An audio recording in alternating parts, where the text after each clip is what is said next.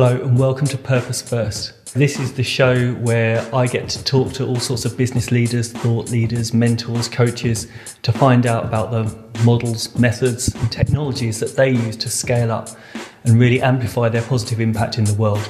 I'm interested in people who are looking to make a difference. I'm looking at people who put purpose before profit. In this episode, I'm really excited to be talking with Mark Leruste of The Unconventionalists. Mark has a phenomenally successful podcast called The Unconventionalists, clocking in at over 120 episodes now. Mark talks to all sorts of amazing purpose driven people to find out what makes them tick and how they do what they do so well. Mark also runs the Unconventionalists company, which helps purpose driven leaders to really find and clarify their purpose and use that purpose to inspire their organizations. So, this is vital work. When we put purpose first, all sorts of amazing thing, things follow. And I really believe that business is the answer to the world's biggest problems. I think we've left it to the governments for too long, and really, it's it's people like you, it's people running businesses, entrepreneurs and entrepreneurs who can really make the difference now. And so, what Mark does is vital work, and he's on top of the amazing work he does. He's also a really awesome guy, uh, really open. He really he helped me to set up this podcast. He's had given me great advice all the way along. So I was delighted that he's my first guest on the show. We really talk about what happens when you put purpose first and how we can do that, and some of the challenges that we can come across when we really change the perspective of an organisation. This is what Mark specialises in. He, he, and his team are, are, are doing this brilliantly. So, without further ado, please welcome TEDx speaker, podcast presenter, and all round awesome guy, Mark Leruste.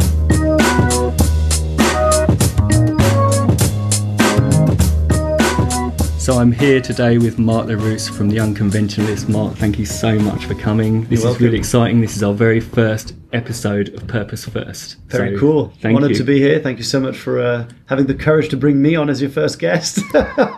Doing it. We're going in hard. Um, so Mark, um, we met while learning how to set up all this podcast and all this kind of thing. So it's awesome that that our podcast mentor is here on our, our first episode. Yeah. So honor, you. man. Brilliant. So what I was really excited about when we met was here's someone that goes in and brings purpose into their lives and then helps other people do the same thing. Mm. And I was like, yeah, this is awesome. this is this is just what we're about. This is where the whole business is going. This is where this is where the world needs to go if if we're all gonna gonna make it through the next 10 or 20 years. Mm. So what I'd love to start with is how did you get to this point? Like can you pinpoint a moment where you realized, mm. you know what, it's not all about profit or business in that old way, but purpose purpose is yeah. where I want my life to be. Yeah, yeah. Um, yeah, actually, it's it's funny. It's uh, you know, I think I have, that, I have that classic kind of background story of um, you know, being told if you go to university, you know, get a good degree, you'll get a good job. Mm-hmm. And if you get a good job, you know, you can spend 40 years, climb that ladder, and just pray to get that gold watch, you know, as a retirement, and then enjoy life. Goal, you know, like, yeah, yeah, you know, enjoy life when you're like, you know, 70 or something. And um, and what's interesting is there's just kind of like a little bit of a background story to this. Is that when I grew up, my dream was to become an actor. Okay. Like I dreamt okay. of, I wanted to become an actor. I was sure I was going to become an actor. I sucked in school. I'm dyslexic, but back then, you know, this is pre kind of dyslexia is like a known mm. kind of public thing, really. Um, and I just knew that there was something else for me than the conventional kind of way of, of people were telling me my life should be lived. Okay. And I didn't know it then, but what happened is that um, there's a specific moment actually where I was on set as an extra on the Count of Monte Cristo of Gerard Depardieu. No way! Yeah, yeah, Hang on. Yeah, and uh, okay, okay. And so I'm sitting there on set and I'm waiting for something. I'm like being called. Don't what. And there's this um, extras there. Back, he, he, must have been in his 30s probably, but back then I thought he was like in his hundredth okay, year. Yeah, He looked really old compared to me and I was like maybe 12, I think, 11, I don't know. Anyway, and he said, what are you doing here? And I'm like, oh, I'm going to be an actor. I'm here because I want to, you know, learn how to act. And, and he's like, nah, don't become an actor. It's the worst thing you could ever do. You'll always be waitering tables and only one in a mm. billion make it. So forget about it. Mm. And I remember as a kid hearing that going, oh shit, wow. that was my life plan. Like I didn't have a B, like I didn't have a backup, you know? And so I, I kind of went, from there I went, oh, I need to do business. because business people have lots of money and lots of money must be happy. Surely they must be successful, right? And so that's kind of when I made the decision of I'm going to study business at university. So I went to uni, did business, very quickly realized it's not for me. Okay. I went to see my counselor and he was like, no one likes the degrees. Just get through your degree, do lots of stuff on the side you love, and then go and do something you really want to do. And I just thought this is so weird. Yeah, yeah, Yeah. totally. Like, okay, yeah, go on. Because Yeah. what you've reminded me of is there was a there was a meme I saw yesterday, Yeah. which um, a little girl in school, and her teacher's passing back an essay and saying, "You're brilliant at this. You should become a writer." Yeah. And the caption was, "And at that very moment, Mar- Mari's entire life was ruined." Yeah. yeah, okay. Yeah, I mean, it was So it was on. that. It was kind of, um, and so I did business, but I, I, I completely lost myself in, in outside projects. I, I became a radio host on local radio. There was a really crappy music scene at the university, so I started a, a society. Um, I don't think I've, maybe I've talked about this before, but it was called the Kent Hip Hop Society. Oh, Yeah, absolutely. Kent hip hop. Just a Absolutely. minute. What year is this? KHHS. This is 2000, 2003, I think, 2004. Okay, like okay. Anyway, and so um, I graduated, you know, got a 2 1, did everything I was supposed to, which was pretty extraordinary for me. I got a job within three days, I think, of graduating in this, and I thought it was the dream. Okay. I thought I'd landed the best dream, you know, the best dream job in the world. I was going to travel around the world, meet the movers and shakers, interview ministers, politicians, CEOs, all that stuff. And I landed my first my first post was in Lithuania. So what were you doing? Yeah, so it was so they sold it as a kind of a like a glorified journalist, kind of commercial journalist. Okay, okay, yeah. What it really was is a salesperson. But effectively, I don't know if you you're, you're familiar with printed press around advertorials. So effectively, it's like you open a newspaper like the Wall Street Journal Mm-hmm. Yeah. or the Guardian or the Independent, and you'll have a feature on the Gambia. The Mm-hmm. beacon of hope of West Africa, and like some flourishing report of their president. Yeah, yeah. Um, uh, that's another story I could go on about. But anyway, and so you would have these articles and these ads, and I would go in countries and sell those ads to Okay, create yeah. editorial boxes. Yeah. And so it was in sales. And so I got there, and I think to come back to a long winded answer to your question, I realized that there was something wrong, but I didn't know back then what it was. Like I know what it is mm, now. It's mm. just it wasn't aligned with my values and, and who mm. I was, etc. But So you just weren't you just weren't feeling it. Yeah, you yeah, were it doing was, the motion. it was the first time in my life where I, where I thought something's not right here. Okay. Like I, I and I thought, what is wrong with me? Like why am I not like enjoying this? I should be. And on the outside, everything looked amazing. Mate, I, I had a driver. We had people cooking for us, cleaning for us. I had everything paid for. I was hanging out with, you know, celebrities, getting my. I mean, it just it was a ridiculous lifestyle. And I remember meeting Daniel Craig in a pub in Lithuania, in Vilnius, watching rugby, watched Australia uh, lose actually. Um, and and it was just like this incredible lifestyle. But what happened was that very quickly I realized. But now looking back, it's kind of yeah, it wasn't my values, but I realized that something's off, something's not right, and I don't know what it is. But that little feeling inside of me that on the outside I look like super successful. Everybody thinks that. Oh my God, you must love it. You know, I was living in Lithuania, then I went to Kazakhstan, I went to South Africa, the Gambia, Bahrain, Cyprus, living in all these countries. And people, first of all, didn't believe it. And then when they did believe it, they're like, that must be incredible. And I remember my parents coming to visit me in Cyprus. And um, it was one of my last posting. And I just, I was feeling really kind of a bit, yeah, just a bit lost inside, I guess. And this guilt trip of, I should be happy. Because everybody, yeah, everybody, totally. everybody says, like, I should be happy, but I'm not. And I think you touched Yeah. on this on your TED talk. Actually, Yeah. I think this idea that, like, I, we had a great day yesterday. Yeah. Um, my daughter's twenty-first birthday, all around London. So we were posting, yeah, the Yeah. what a Happy milestone. birthday to your daughter. Complete, complete head blow. Um, and you know, of course, we post all these amazing pictures of us all around London doing this, Yeah. um, in, doing these interviews at this conference, and you just know that if I look back on my Facebook feed, Yeah. you'll see just all these amazing things going Yeah. to different countries and all that. But we don't post. I'm really alone today. Yeah. like I'm so stressed. I, everything's going to fall apart. We just don't post that Yeah. Because who who would who would post that kind of stuff on Facebook? And so. In, I can see it in that position. You're feeling like this, and everyone's going, "Oh, Mark, Yeah. slap on the back." You know, Yeah, awesome. Yeah, hundred percent. And especially like my parents come. You know, my dad didn't go to uni. Um, you know, had the same job, like maybe changed jobs once, and so they saw my lifestyle. I had I had 200 square meter flat in the center of Nicosia in Cyprus. I had a telescopic staircase that came down with the rooftop opening up with a dinosaur-sized barbecue. And Okay, no, that, that is pretty. Cool. it was, but it was Okay. insane. It was Yeah, crazy. And then yeah. my parents were like, "How can you not be happy?" Mm. And and the thing, you know, I think that's when I realized that wow, actually, happiness is about what you have, but it's rather how you feel, and especially about how you feel about yourself. It's a bit, it's a bit deep shit, but it really Yeah, that's what it was. And so, you know, I went. My last posting was in Peru. It's a long story, but basically, I had a relationship end uh, in a pretty dramatic way. Uh, I came back home. Uh, my grandfather, I think, passed away pretty quickly after that, and uh, I was back to square one at my parents' house, and it was just, yeah, it felt a bit, bit weird, man. I was, I was back at my parents' house after having this lifestyle. So you didn't have any of that stuff. Even the telescopic sta- staircase had No, gone. At, no, okay, I was back okay. home, back home, and I pissed my money in stupid shit that I did- really didn't need to, to spend on. And I went through what can only be described as yeah, a bit of a depression. Actually, felt really bad, really Mm. felt down, and and it was with this realization there's no way to turn to. Like I didn't know what to do. Like I was supposed to be this guy, this success story, this kind of prodigal Mm, son returns, and it's it's yeah, it can feel pretty isolated actually. And I think that's you know not to kind of jump the story, but that's how I ended up falling in love with Movember. The kind of the work I did after Yes, for four yes. years around getting to speak about something that's kind of deep and serious, but in a fun, approachable, relatable kind of way. Okay. Yeah. So I don't know if I answered your Yes. question. I, I feel like I just went You totally have. You Yeah. totally have. And so, what I'd like to fine tune there is, so. In Oh, theory, purpose, wasn't it? Like, uh, how, how, the yeah, question was yeah. was like, you how can do you, do this. Yeah, yeah. You can do this because I think this comes out of this. Yeah. In theory, you had it all, yeah. but you totally didn't. no. And so, fierce grace comes in Yeah. and goes, "That's not it. Let's take it away. Yeah. What's left? Yeah, I think I think you have you have you have to really have a the courage to have an inner journey Yes. ex- of exploration of actually who you are. And I think it's I think it's so e- easy to numb actually yourself, whether that's social media, whether that's alcohol, sex, drugs, um, or social media.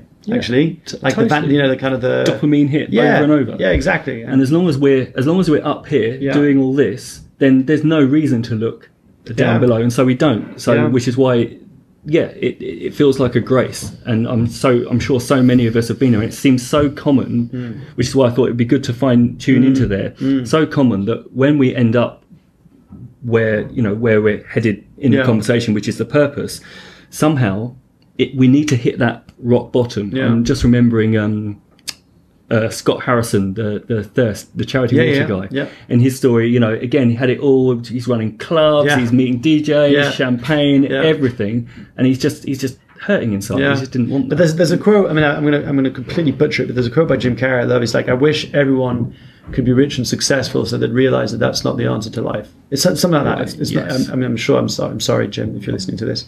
But um, but effectively, it's true, and and it's. I think it's easy for us to say that we've got to keep in mind where we are. You know, you know, you and I are both male, living in you know in Western society, and uh, it's very easy. We can actually ask ourselves questions of self-actualization and so forth, and a lot of people can't.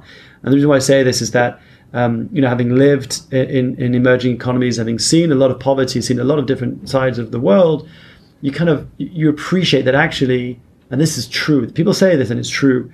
In in countries I lived with, the people have the least, people were the kindest right. like really generally like they were like super warm smiley um, you know it's nice to be nice used to be like this phrase they used to say in gambia um, and it's and it's and it's a little bit scary how i find myself caught up in the idea that i need more to feel hmm. more to be happy and actually i think that's what a lot of companies are realizing you know in having conversations with a few you know company directors and hr directors head of people and culture and stuff and it's around we've got them bean bags and they've got a ping pong table and they're still not happy, you know? And it's kind of like, yeah, cool, but what are you doing about bringing more meaning and purpose in your work? You know, and, and that, and that, and that, but you know, yeah. you laugh because you hmm. get it.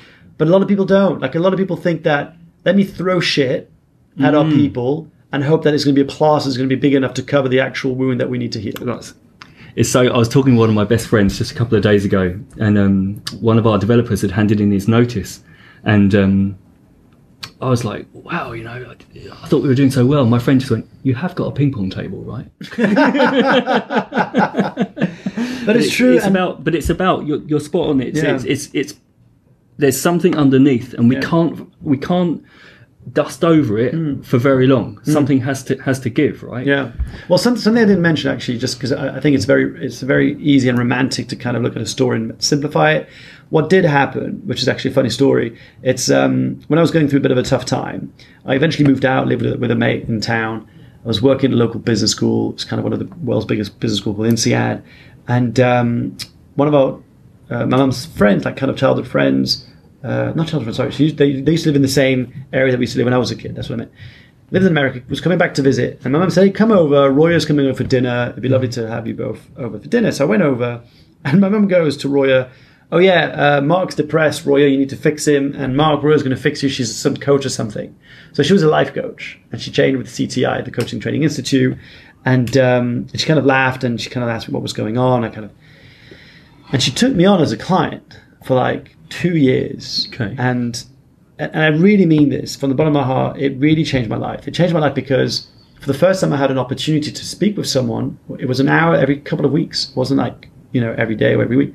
But I, I could speak to someone who would create a space that was totally open, non-judgmental, and where I got to explore whatever the hell I wanted. You know, I don't know what the swearing policy is. I'm just going to be careful with my swearing No swearing. but it's um it's it's it, it was really kind of mind blowing actually that oh it's okay for me to to dream it's okay for me to have these conversations around what I really want to be and why mm. I you know and so that actually journey led me to explore the concept of values right and the concept of values where people can go oh is that the thing you stick on walls and you put like transparency authenticity you go to leadership you pay loads of money and then you for the rest of the year you're supposed to resonate with them no values is it's an extreme personal thing. There's organizational values and there's personal values. Personal values is effectively what are the things that if you live your life according to, you feel like you're living a richer, more fulfilled, and meaningful life. Hmm. It's as simple as that. You know, and everybody's got different kinds. Some of them are very similar. Usually, if you hang out with people of a similar kind of uh, fiber DNA, you'll realize that oh yeah, we've got some very common values.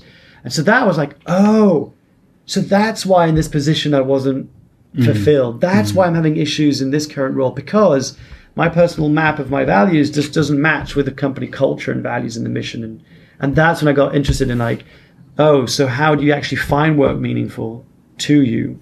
You actually figure out what is it that matters to you? What are your values? What are some of the organizations out there doing a mission that you feel purposeful and driven by? Okay. and and then how do you uh, how do you you know match that? And that's how I ended up working at Movember through a video CV I did that went viral. Yeah. and the rest is yeah history. Awesome. So basically, what you did with your video CV, instead of blasting out the classic skills and all that, you basically said, "This is me, and these are my values." Right? These these are the Yeah, it, it, to be honest with you, it in- wasn't even that. Yeah, so now when I look back at it, it's kind of like actually, yeah. If I look about it now, I'd say, hey, this is me, yeah. and love it or hate it, this is who I am. Um, but actually, what happened back then is I'm dyslexic, as I told you. Conventional paper CVs just not going to work for me, and so I needed to do something different to stand out. And I was like behind my nine to five kind of job uh, back at that point, and. Um, so the idea of doing a video CV came to me. For me, so this is 2011. Like people listening to this, watching this, I don't know when they'll be watching this, but this is 2011. No one were really doing video CVs back then. It wasn't at all a thing. So when I came up with the idea of doing a video CV, there weren't really examples around. Everybody said it was a stupid idea. Everyone thought it was going to bomb, and I just believed. I just knew it. Like there's a thing at the moment right now that I know is, is going to happen the next 10 years. I'll tell you about at some point if you want to hear it. But I just knew it, and I convinced two friends, one who did the website, one who did the video CV, and uh, Miki Mayu and Dennis Durochel. And so we did this, we launched it, and it went viral. It just it just went a bit crazy, and so that landed me uh, an interview with one of the founders of Movember, and he gave me the job on the spot, and uh, quit my job, went to the Pilgrim to Australia, and then started moved to London, and that was it. That was like 2012. So so at that point, would it be fair to say that that was your first experience of working in a place where you had shared values, Yes. shared Yeah. um, well, actually, so okay, love what you just said. Here's a really important point. Okay. This is what I say to people: um, branding and marketing gets people in, culture keeps people in. right. Yes. Okay, so you can have the best external value kind of messaging that you want in the world. If people rock up and actually feel that there's a difference and there's a big gap between what you say you are and who you actually are, there's a massive dissonance. So it's the first time where I, I realized that, whoa, I can do work that I love for a company I love for a mission I believe in. That's really cool. And so that was amazing. And but even in working in an organization like Movember, even in working in purposeful organization, wherever there are people, there is pain, but there's also hope. And what I mean by that is that there are always ways that you can actually make people feel more seen, respected, and heard in an organization. And I think that's what drove me later on to eventually quit Movember to start my own business to try and help founders, business leaders, and organizations to clarify their purpose so they could better inspire their people. Yeah.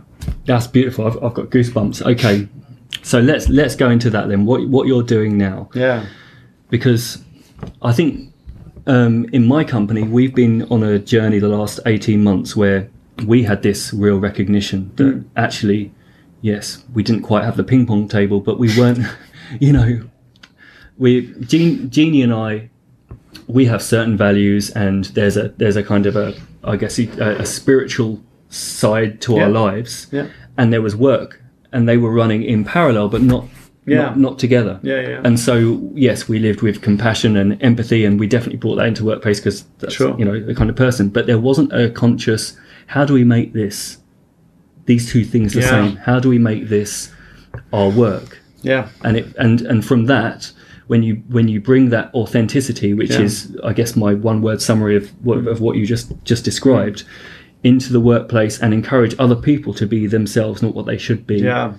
then all of a sudden you've got a culture of meaning Yeah. and the meaning can be aligned with the purpose that's Yeah, I mean, yeah, I, I love what you're saying. I think I think there's there's so many I could unpack on that. One of them is that most people think that what you love and what you do have to be separated and different. Right I think that's one of the biggest lies that I've been sold to growing up. Hmm. That actually no one likes their jobs, right? It's like you do stuff on the side, and that's true for many people. You know what? Like my Yeah, family, like yeah. my brother, like loves his job, enjoys his job, but actually he also finds meaning and purpose in his family, meaning and purpose in his music. My dad was the same. He did a job that he didn't particularly enjoy, but he loved being a jazz player, and that's what he did. So he found purpose and meaning in that. So I think for people to uh, fully put their identity in their work doesn't have to be. I just want to make that clear because I think there's too much of like you should do what you love, go out in the world, quit your jobs.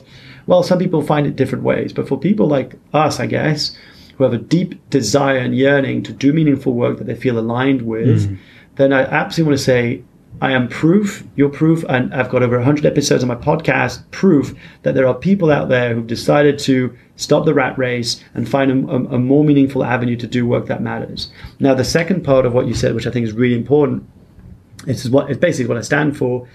It's to be able to allow your people to bring their whole selves to work. Hmm. I think I've been in, I spent 10 years in corporate, nonprofit, and private sector feeling like I had to check myself out, or I, I wasn't enough, or I was too much, or whatever it was. And actually, when you when you speak with people, what they want more than anything is to be themselves and to allow to be themselves. And I think if you create a culture in the workplace, but this starts with leadership, it starts with defining your meaning and your purpose, your values, and blah blah blah.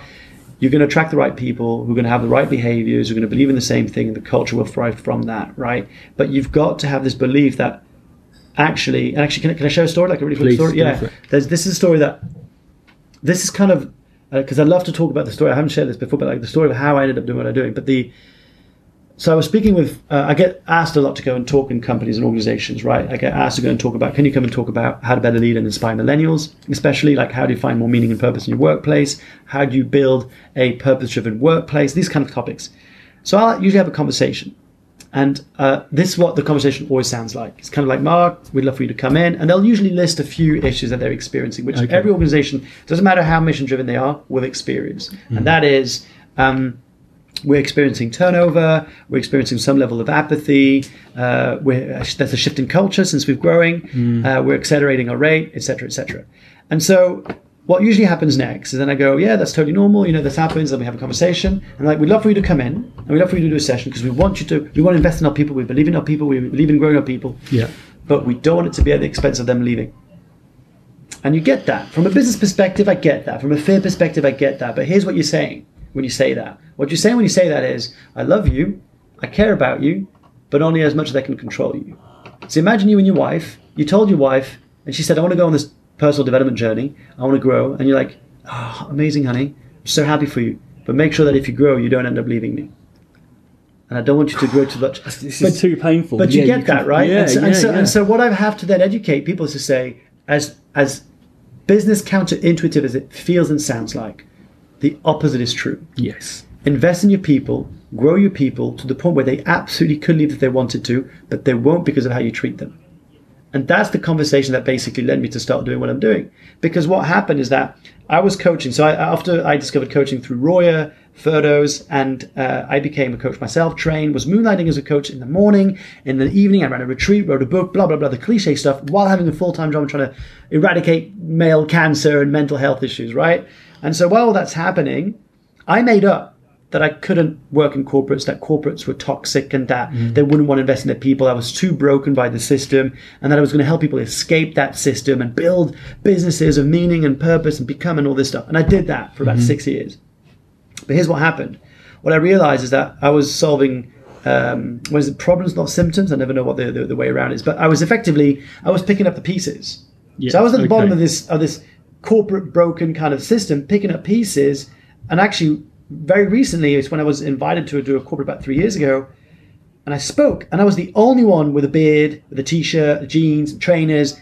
There was like the minister of pension there, founders of some amazing banks, and they wanted me, and I didn't understand why. I wrote a book about four years ago about like how to quit your job and do work you love and all this stuff. yeah. And it turns out I went on stage and I shared my story, talked about why we all need to really think about how we're going to re- reshape work for the future. And people came up to me like, it was so refreshing, it's so mm. different. And I thought, wait a minute. Actually, companies are made of people.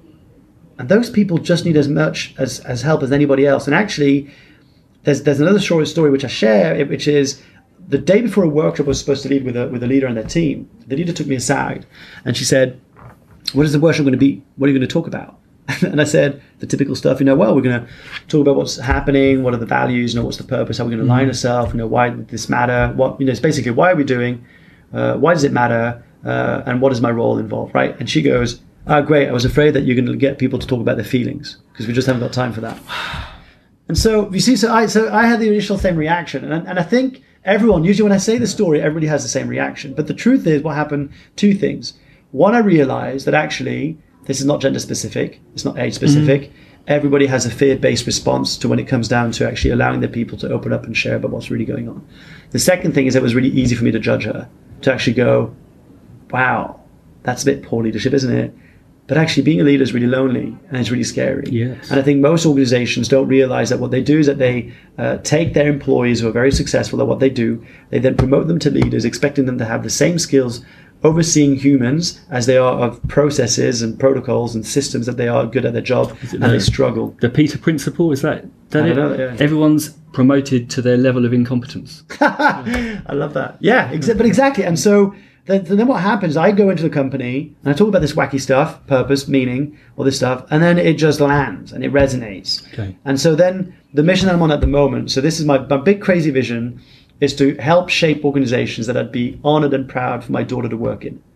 Oh, that's That's nice. what I'm doing. So I've got 20 Yes. years. I've got a 20 year mm. window. More, more goosebumps. Yeah. yeah. So, okay. so, so what I'm looking for are people to come on board and help me do this. And one of the ways that I'm doing this is I'm trying to go into companies and help them, not change them, help them to understand the difference between being long, long-term focused and short-term focused. And I'm going to tell you this, and I don't think I've said this publicly. Basically, I think that in the next 10 years, it will be absolutely standard for people to expect when they go into a company to have a one-to-one access to a personal coach, to have a personal development program in place. I'm not talking about, oh, here are the areas and skills you need to grow in your job. No. Part of the package, the same way that you now think that pension, medical care, all that stuff, maybe like a subsidized gym membership, they will be what is your personal development program? Because with the rise of AI, automation, um, artificial intelligence, all that stuff, it's going to happen that we're going to have to ask ourselves deeper questions about why are we here, why does this matter, and how do we act as more humans in the workplace. That's that's beautiful. That is beautiful, and I completely agree. Hmm. Um, when when we did that in our company Hmm. 18 months ago, we started that one-to-one coaching sessions once a month with each of our employees. Hmm. That starts with the question, "What what are you really about? Yeah. What are you really at?" Things transformed Yeah. at that point because, and just to touch on something that, you, that you said in, in the in the middle of that, this this idea of well, actually, we don't want them to really get in touch with their feelings because they might leave. There's what happens is is kind of an accentuation of who they really are and what they're Mm. Yeah. really about. And so two things can happen at, at that point. They either completely are aligned with the company's Yes. values and turn around ten Yeah. times more things than Yeah. previously, or they don't and they move on. Do you know the joke? There's like this uh, kind of very famous jokes where two managers talk about investing in training their people, and one says, "What if we train them and they leave?" And the other one says, "But what if we don't and they stay?" Right. And that's that, that's and that's I've got to say it's like, you know, and, and for me it's it's a challenge because you have to educate people about a problem they're not willing sometimes to hear, and so it's hard because my my my job is to not make people wrong. I'm not hidden. I'm not in the business to make people wrong. I'm trying to help. I'm trying to like really. I'm genuinely trying to help to try and create environments and workplaces where people feel like they can bring their full selves to work, where their voice matters, and where the work they do has a reason for being. And it's like if you can get those elements in place, like if you can create an environment where, hey, I want you to show up like who you are, don't check yourself out, I need all of you. And also, hey, by the way, like I do a lot of work around millennials, I'm a millennial, and I also think there's a lot of uh, blind spots that we need as millennials to be helped with okay. and you know whether that's social media boundaries uh, whether that's actually understanding the, the, the gift of patience all, all this kind of stuff that it's a fact that we struggle with. So I'm not here to say that millennials are amazing and perfect and flawless. What I am saying is that you're going to have two types of organizations. Number one, the organization that basically goes, oh, we get this. They're the most purpose driven generations that we've ever had. And the reason that they don't have to worry about some of the basic needs mean that they can focus on self actualization. Mm-hmm. So our job is to get out of the way so we can actually make them as powerful and impactful as we can by allowing them to flourish, by allowing them to explore who they are, but also get the work done. Or, which I'm also seeing, organizations go resist this in denial mm-hmm. and they will die. It will perish. I mean, you're seeing it now. Some companies are, are hiring chief happiness officers, chief uh, experience officers, like these kind of roles that seem wacky. And actually, there's a, there's a, there's a program called Billions. Mm-hmm. Love it. Billions. Cool. Yes. So I forgot the name of the woman who works in the company as a coach and kind of Tony Robbins style. Okay. Do you yeah, know what I'm saying? Yeah, yeah. Cool. So, but here's here's why I find this very interesting.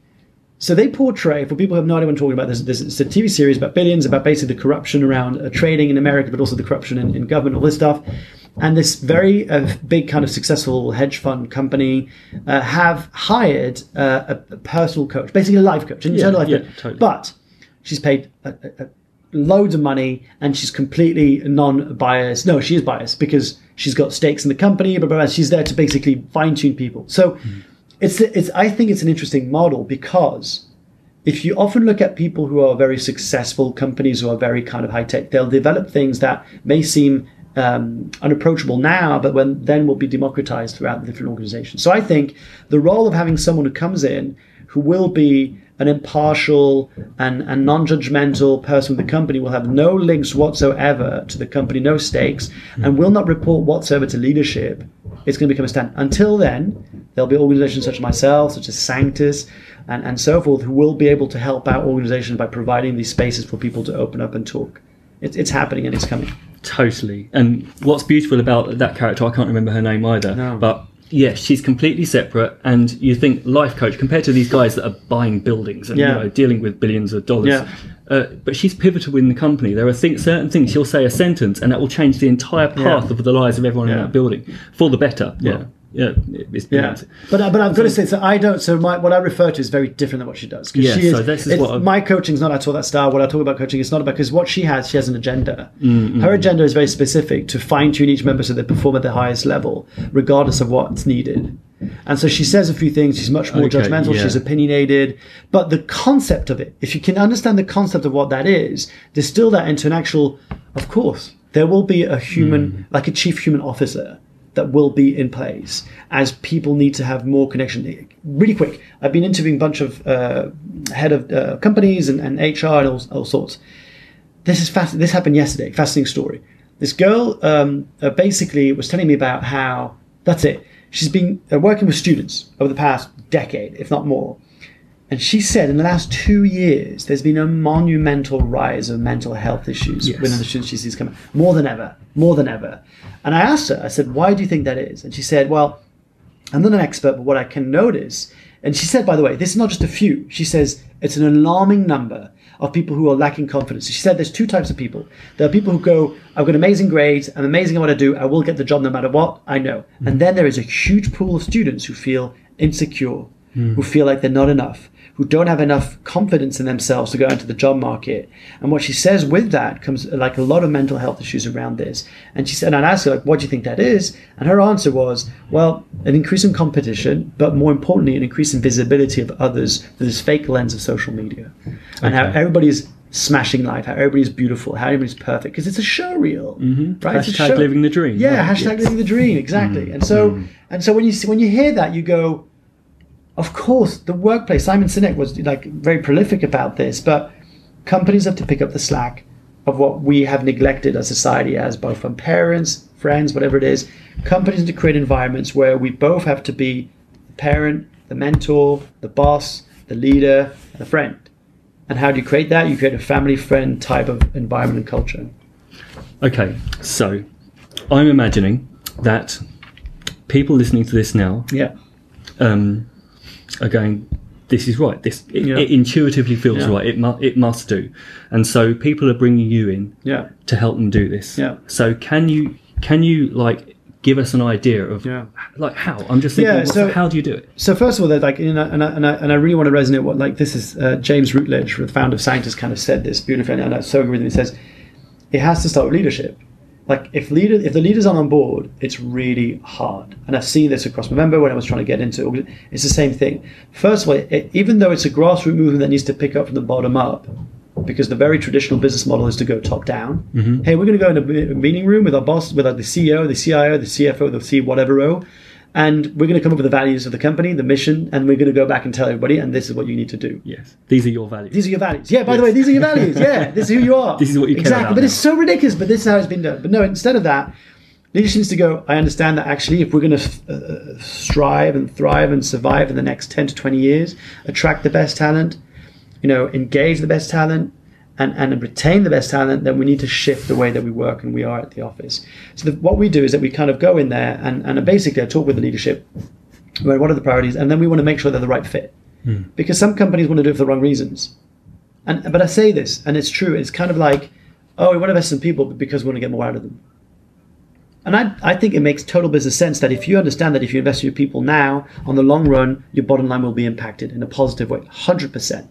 There's a McKinsey study that backs this up. Mm-hmm. It's a fact. So that I agree with you. It's important to match the expectations of the business and the priorities with what we're actually trying to achieve here in the workplace. However, if they've got the right values, they're like they're hungry for it and they get it, then what happens is that we go in, I do a workshop or a talk with the whole team, basically explain about the story about what we do, why we do it, a bit of the background what we do, and then we do a, a, a kind of a 12 month program where through these 12 months we actually provide one-to-one personal coaching with each team member if they want to access to it, with four workshops throughout the year, one a quarter, with different specific topics that enable to shift the culture around, and then we just sustain that by if they want continue the coaching relationship where we can keep and monitor about how things are going internally. Mm-hmm. Yeah, it's as simple as that. So what you've got basically is a superhero program, right? Yeah, yeah, So you're going in, you're you're meeting with these people, and Yeah. you're you're you're really you're basically finding out what makes them come alive Yeah. as themselves, their authentic Yeah. selves. yeah, yeah. Because but you've got to you got to do on. So the thing is, you've got to do it on.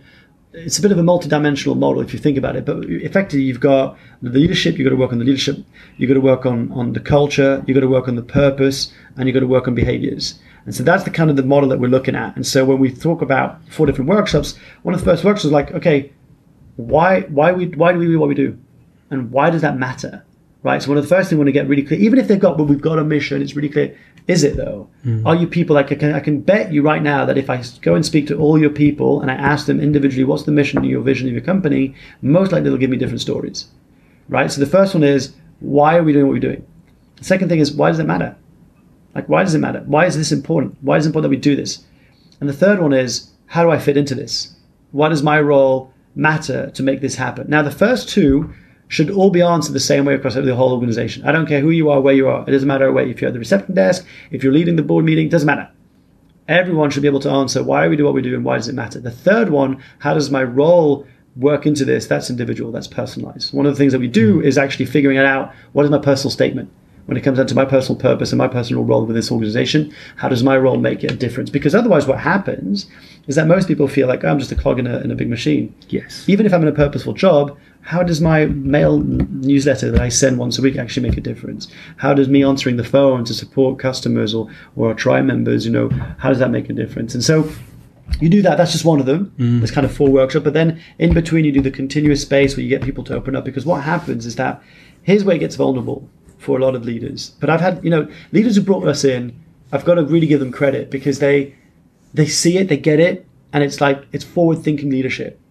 And and I know that it's scary. I know it's hard, especially when you're an HR director, head of people or culture, and that you go, this should be my role. I should be able to do this.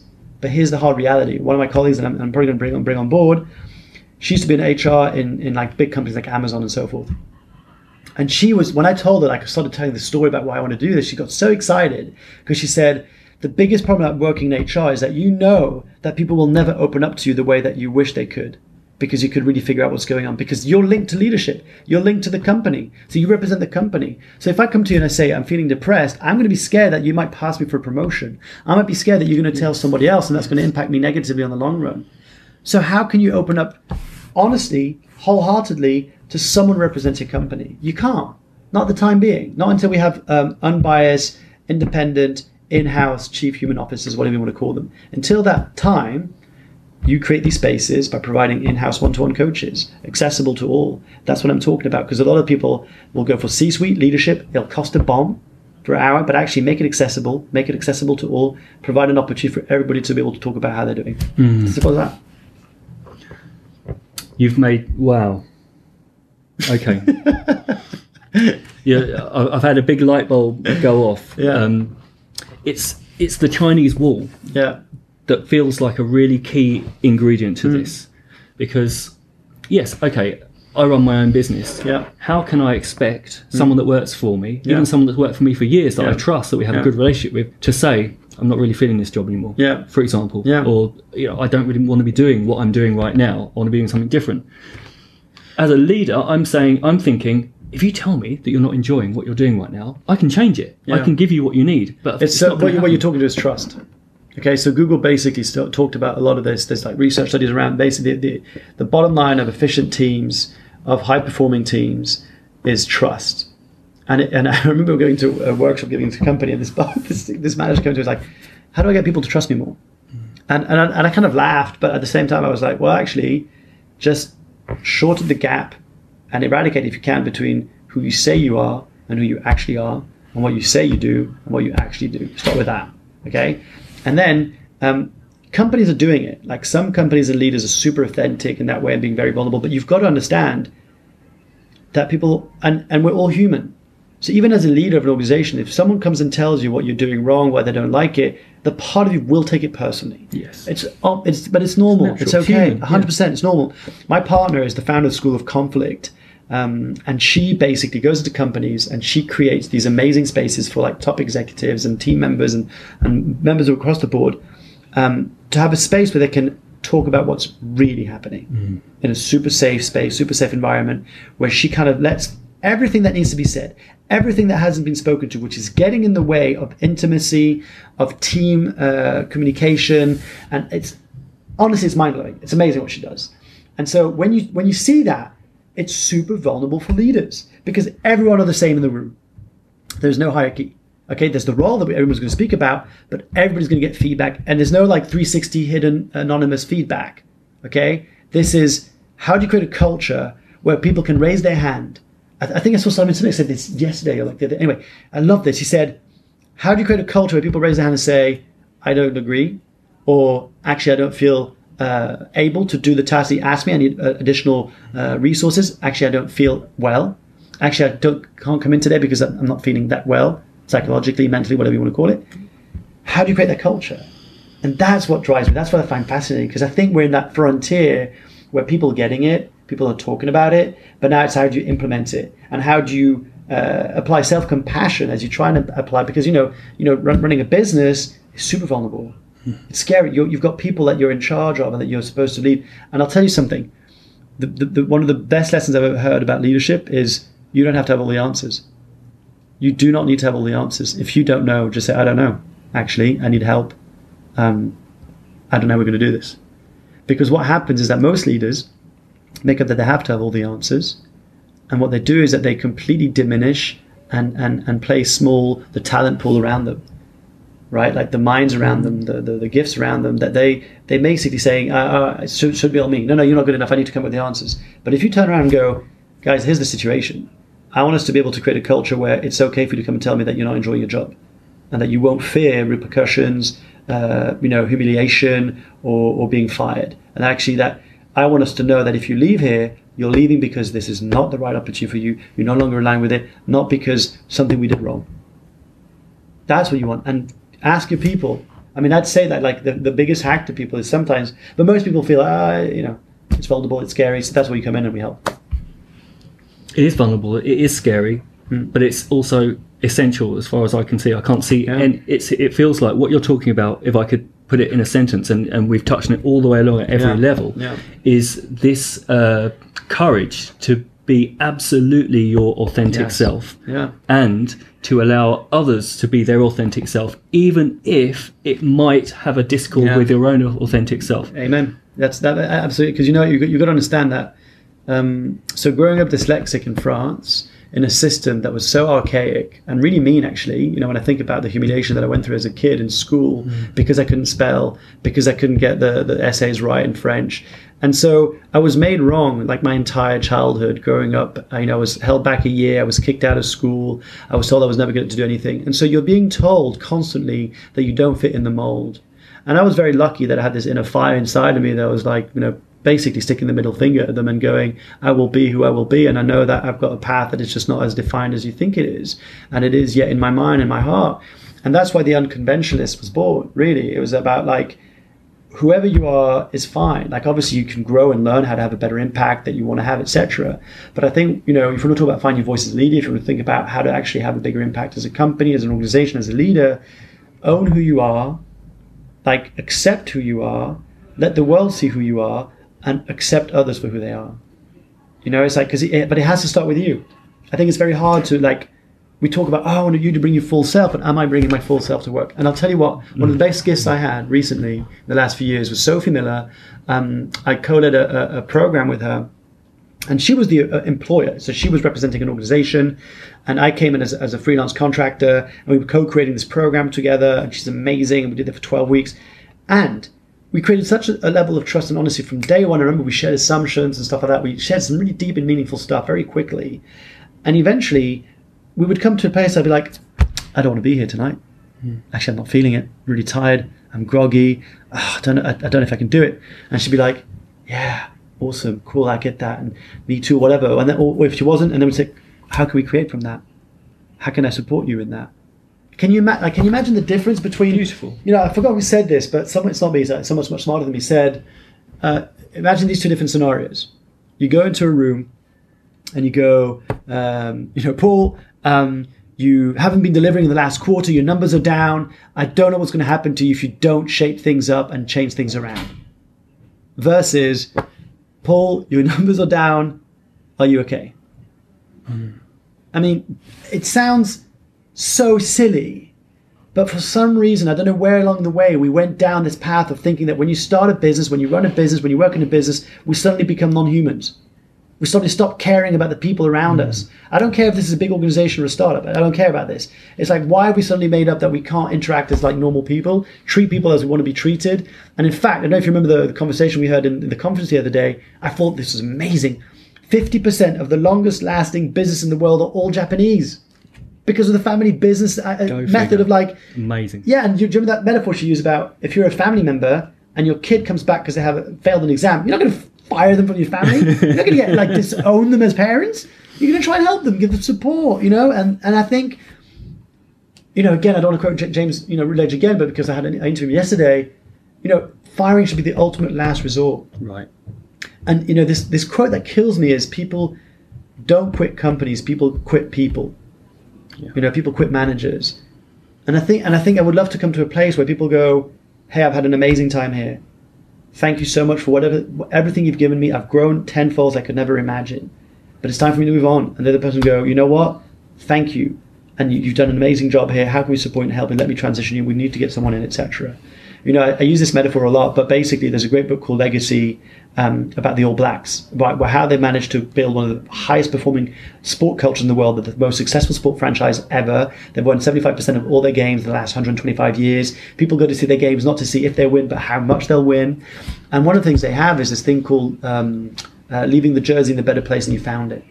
Okay. Yes. So I translated that to the company and the corporate world. And when I go into companies, I say, imagine if your role as a leader and your only role as a leader was to make sure that everyone who came in your organization left as a better version of themselves and they walked in. And what if you, as an employee, as someone who goes to the company, your role was to leave that company in a better place than you left it? What if we approached that dynamic and we came from that place? What would be different then?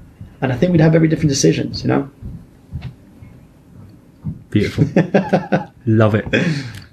Love it. Thank you so much, Of course, Mark. of course. That this has been totally inspiring um, I'm I am left completely speechless and without questions. So I can only say, first of all, thank you, and Thank for uh, the people listening, thank you too, because I'm sure you've inspired some people here. Um, I feel in, completely inspired. um, w- so people listening to this, Yeah. they now definitely want to speak to you and Yeah. bring you into their organisation to Cool. work this magic. So how, how do they find you? Yeah, so so um, obviously I'm on Instagram. I'm social media at Mark Leruste if they want to connect me on there. Uh, if they want to connect me by um, website, it's markleruste.com. They can find all the forms to connect with me, and uh, it'd be an honor to go and, and, and do some work with them and their teams and the leaders, and and let's uh, together change the world. Let's do that and make sure you do get in touch Yeah. with Mark because you know he's awesome and he's doing some awesome work. Mark, thank you so much. Thank you so much for having me. Thank you. an honor. So that was Mark Leruste. See what I mean? What a guy. Oh, just love that conversation. So many nuggets of wisdom and so much sort of practical. So, what does happen when you put purpose at the core of your business? And Mark's lived that and he's lived that with so many organizations. I was really grateful to have that conversation with him. Hope we get to do it again sometime. So, yeah, thank you, Mark. I hope you've really enjoyed this too my I think my takeaway was uh, that Jim Carrey quote, which I'm sure I'll butcher even further. But I wish that people would become rich and famous and successful, so they can find out that that's not the answer. Purpose is first. When purpose is first, everything flows. And sometimes we do have to hit rock bottom to find that out. And I hope that you don't have to find, hit rock bottom to find that out, that you're feeling the, the vibe of what can happen in an organisation where- uh, when, when you put purpose at the core of what you do. Check out Mark Leruste at M A R K L E R U S T E dot com if you want to find out more about Mark. His Unconventionalist podcast is awesome. This show was brought to you by my company Remote. We're a custom software development company. We help organizations to scale up and amplify their positive impact in the world using technology. So if that's something you're interested in, remote.online is the place to go. Also, my site, paulmcgillivray.com. You can find the link in the show notes. So check that out and hit subscribe and share this around if you enjoyed what you just heard slash saw. And if you feel someone else would benefit from that, yeah, please do share. That would be awesome. Until next time, goodbye.